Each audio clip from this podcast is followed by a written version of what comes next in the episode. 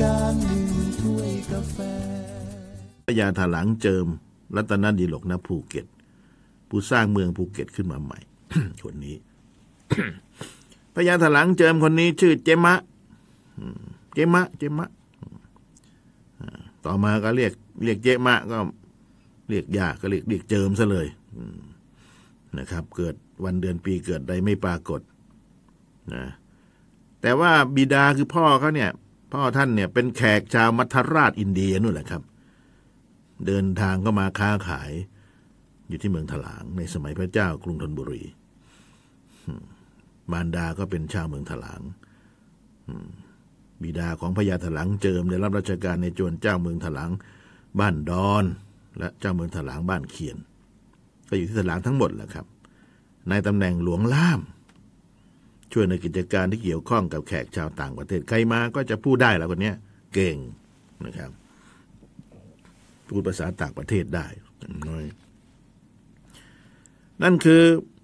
เรื่องราวของพญาถลังเจิม แต่ว่าท่านก็ถึงแก่อนิจกรรมในสมัยรัชกาลที่สามนะครับ อยู่นานเหมือนกันแหละ ในตอนนี้ ซึ่งวิธีการทำงานของท่านเมื่อวานนี้ก็ได้พูดถึงเรื่องราวของท่านในเรื่องของ ตำแหน่งหลวงล่ามนะติดต่อกับชาวต่างประเทศเก่ง ผลงานก็มีเยอะแหละครับนะไม่ว่าจะเป็นการพบบริเวณแหล่งแร่ดีบุกมากมาย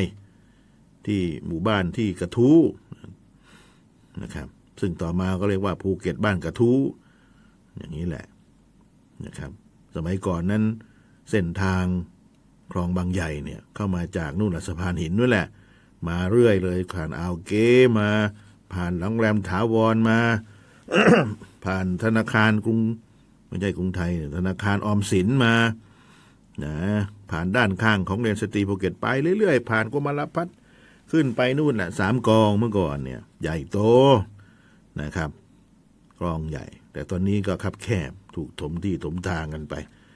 พอคับแคบน้ำมาก็ท่วมนะครับภูเก็ตระบายไม่ทันทำยังไงก็ท่วมครับถ้าไม่ขยายคลองเห็นไหมล่ะ นี่คือเรื่องราวของนะพญาถลังเจิมหรือเจมะนะตระกูลของท่านคือรัตนดีหลกนะภูเก็ตรายการหนึ่งถ้วยกาแฟ